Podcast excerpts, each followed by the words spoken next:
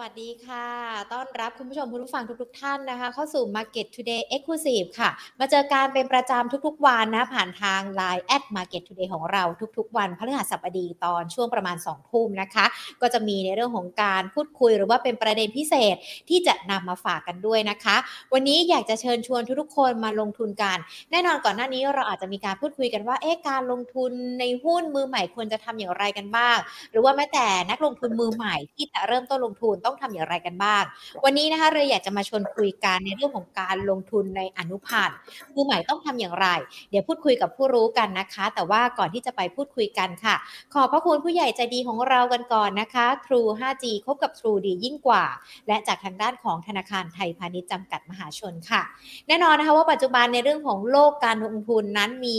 เขาเรียกว่าผลิตภัณฑ์ด้านการลงทุนเยอะแยะมากมายเลยนะคะ และการลงทุนในอนุพันธ์ก็ถือว่าเป็นอีกหนึ่งทางเลือกที่น่าสนใจแล้วก็สามารถป้องกันความเสี่ยงกันได้ด้วยแหละ ดังนั้นเองมือใหม่ที่อยากจะลงทุนในเรื่องนี้นะคะ จะต้องศึกษาอะไรกันบ้าง วันนี้พูดคุยกันนะคะกับคุณนัทพลคำถาเครือผู้อำนวยการอาวุโสฝ่ายวิเคราะห์หลักทรัพย์จากบริษัททรัพย์หยวนต้าประเทศไทยจำกัดค่ะ สวัสดีค่ะ สวัสดีครับค่ะวันนี้ชวนคุย กันเนี่ยมาเป็นคำแนะนำแล้วกันเนาะให้กับนักลงทุนสำหรับที่อยากจะเริ่มต้นลงทุนในในสินค้าอนุพันธ์คุณอ้วนอธิบายให้นักลงทุนทราบหรือว่าเข้าใจกันก่อนดีกว่าไหมคะว่าอนุพันธ์เนี่ยมันมีอะไรกันบ้างมีสินค้ากี่ประเภทอะค่ะครับหลักๆเลยเนี่ยก็ถ้าเกิดเราดูในตัวของตลาดทีเฟกก่อนแล้วกันนะครับตลาดทีเฟกเนี่ยที่แอคทีฟก็จะเป็นตัวของfuture แล้วก็ option นะครับ future เนี่ย นะ future จริงๆนะมันเป็นสัญญาซื้อขายที่เราเรียกกันว่าสัญญาซื้อขายล่วงหน้านะครับซึ่งในตัวของ future เนี่ยก็ต้องบอกว่าได้รับความนิยมค่อนข้างเยอะนะการ trade ในตัวของ future เนี่ยนะครับมันล้อตามกับตัวของสินค้าอ้างอิงแหละ ผมยกตัวอย่างอย่างเช่น ตัวของ SET 50 Index Future นะครับการเคลื่อนไหวของ future เนี่ยก็ล้อกับตัว s ซ t 50นะครับแล้วพอมันเป็นแบบนี้เนี่ยอย่างสมมติ ตอนนี้ s ซ t 50อยู่ที่ 950 จุด future ก็จะอยู่ที่ใกล้ๆ 950 จุดนะครับเวลา Set 50ขยับขึ้น 10 จุด Futures ก็ขยับขึ้นใกล้เคียงกันประมาณ 10 จุด เอาแล้วมาเล่น future ทำไม เล่น future ทำไมฮะ ก็ในเมื่อราคามันขึ้นไหวในทิศทางเดียวกันทำไมไม่ไปซื้อกองทุนตัว Set 50ไปเลยนะครับ ก็ต้องบอกว่าฟิวเจอร์เนี่ยด้วยความความที่เขาบอกว่าเป็นสัญญา นะการที่เราทำสัญญากันครับคุณหญิงนักลงทุนนะครับ ก็คือเวลาเราทำสัญญาเนี่ยสมมติสัญญาจะซื้อบ้านแล้วกันนะผมจะไปซื้อบ้านมือสองสักหลังหนึ่งก็คุยกับเจ้าของเรียบร้อยแล้วนะแล้วก็โอเค อยากได้บ้านหลังนี้มากนะครับ ก็ทำสัญญากัน เวลาเราทำสัญญาเนี่ยด้วยความที่ผมก็ยังไม่รู้ว่าจะไปกู้แบงก์ผ่านหรือเปล่านะเพราะฉะนั้นเนี่ยเราจะวางมัดจำกันไว้ก่อน ค่ะ วางมัดจำไว้ก่อนว่า ผมเอาแน่ๆ นะเอ่อบ้านล้านหนึ่งใช่ไหมผมขอวางสักแสนหนึ่งก่อนแล้วกันสักสักสิบเปอร์เซ็นต์เปอร์เซ็นต์นะครับวางสักแสนหนึ่งเออสักสิบเปอร์เซ็นต์ก่อนนะครับ แล้วถ้าเกิดผมกู้แบงค์ได้เนี่ยเออเดี๋ยวผมก็มาจ่ายส่วนที่เหลือนะครับในส่วนของผู้ที่ทำสัญญาขายบ้านให้ผมเนี่ยเขาก็สบายใจระดับหนึ่ง เพราะว่าถ้าเกิดผมไม่ซื้อจากเขาเนี่ยแล้วเขาไม่ได้เงินวางมาจำอะไรเลยเนี่ยเขาก็เสียโอกาสถูกไหมฮะที่จะเอาบ้านหลังนี้ไปขายคนอื่น เพราะฉะนั้นเนี่ยในเมื่อตกลงกับผมแล้วเนี่ยปวดผมก็ต้องวางค่าแบบ ค่าวางมัดจำค่าตรงค่ากันเบี้ยวกันสักนิดหนึ่งนะเราเรียกกันแบบนั้นนะครับเพราะฉะนั้นเนี่ยการลงทุนในฟิวเจอร์ กับการลงทุนในในตัวของสินทรัพย์จริงเนี่ยมันต่างกันตรงนี้นี่แหละคำว่าสัญญาเนี่ยนะครับพอการซื้อขายสัญญาเนี่ยเราวางแค่เงินวางหลักประกัน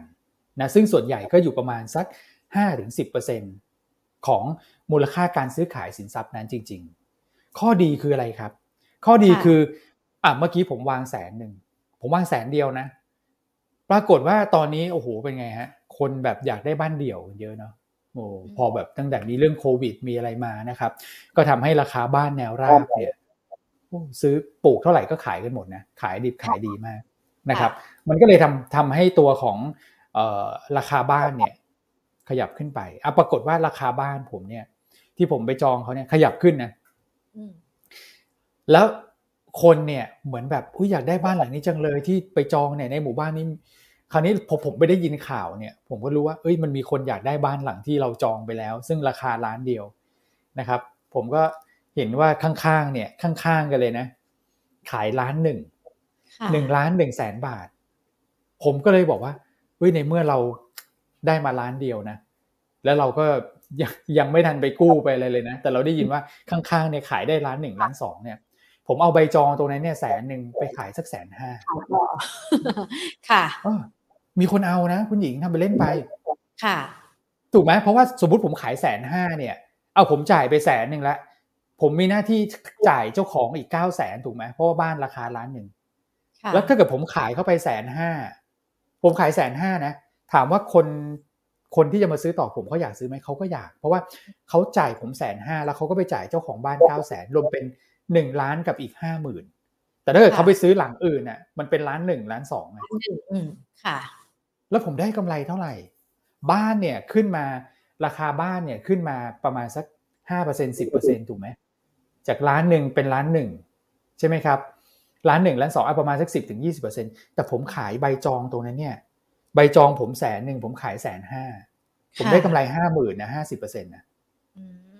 นี่ถึงเป็นที่มาว่าทำไมฟิวเจอร์สเนี่ยคนถึงชอบเข้ามาเอ่อใช้เทรดกัน อันนี้คือเรามองในในภาพของเครื่องมือในการเก็งกำไรกันก่อนนะครับเรามองในมิติของความหอมหอมหอมหวนก่อนนะว่าความหวนเออกำไรนี่ดูดีมากนะครับค่ะมันก็เลยทำให้เอ่อเราเรียกกันว่าฟิวเจอร์สเนี่ยมันมีอัตราทดนะฮะเพราะเราไปลงทุนในของแบบล้านหนึ่งระวังหลักประกันแค่แสนเดียว นะครับค่ะถ้าเทียบกับตัวของหุ้นเนี่ย Set 15 Index Futures เนี่ยเอ่อหนึ่งสัญญา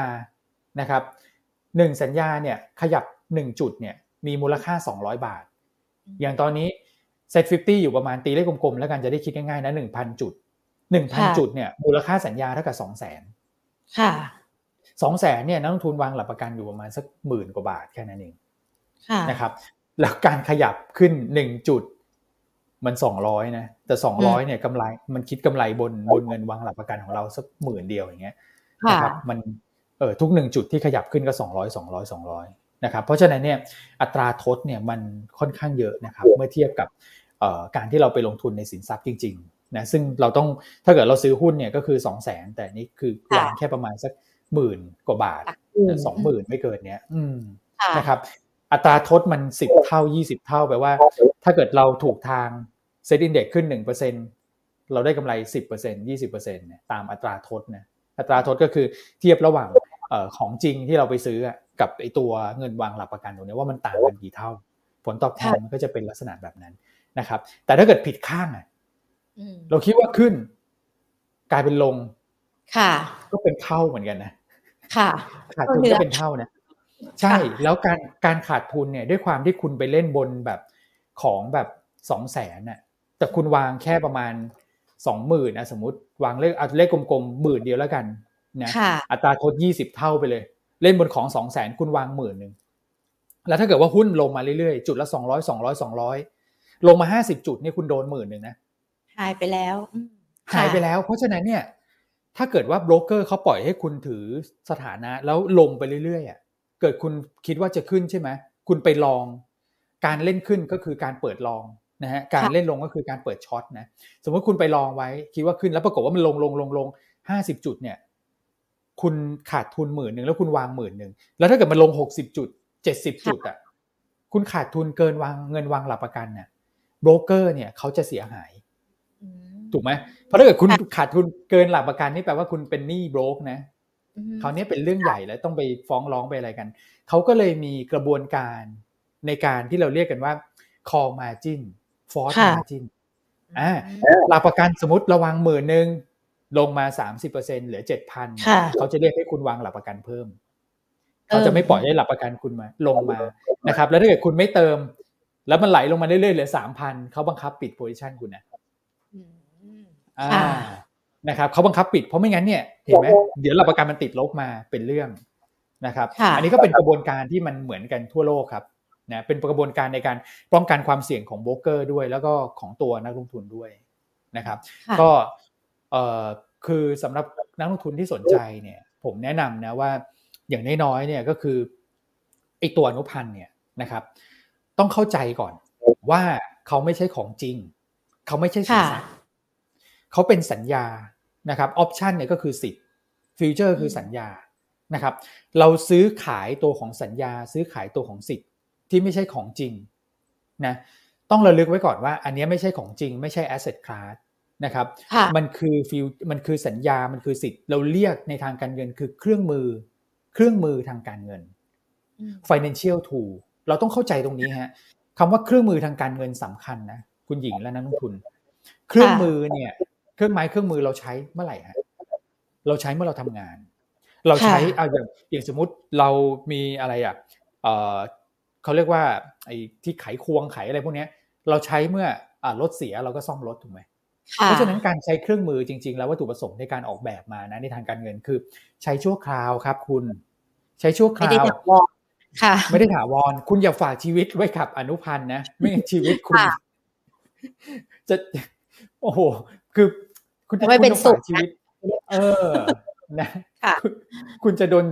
อนุพันธ์เนี่ยฝากชีวิตกลับแทนนะ ถ้าเกิดคุณไปฝากชีวิตกับเขาเนี่ย ไม่ได้นะนักลงทุนคือเราใช้เป็นเครื่องมือเครื่องมือนี่ใช้ยังไงครับ อย่างเช่น ผมคิดว่า หุ้นไตรมาสสี่หุ้นไทยต้องขึ้นแน่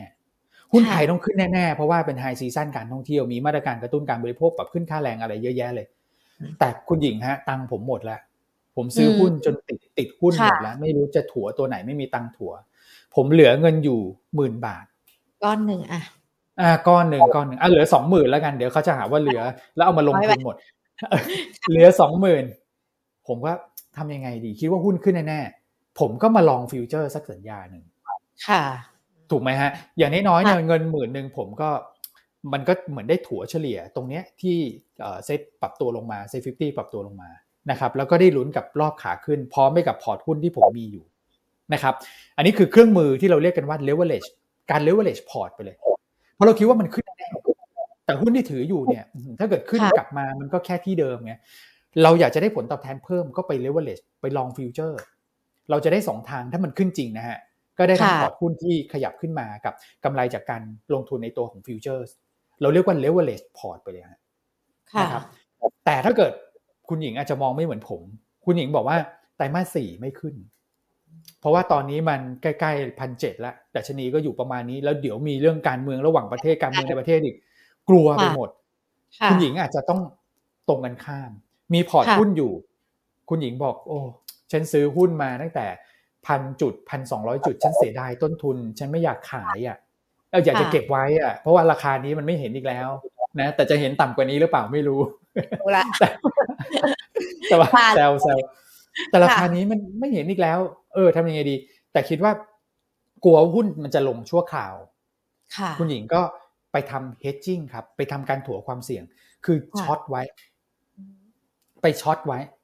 นะ short เนี่ย ถ้าเกิดว่าหุ้นลงอะดูหุ้นลงก่อน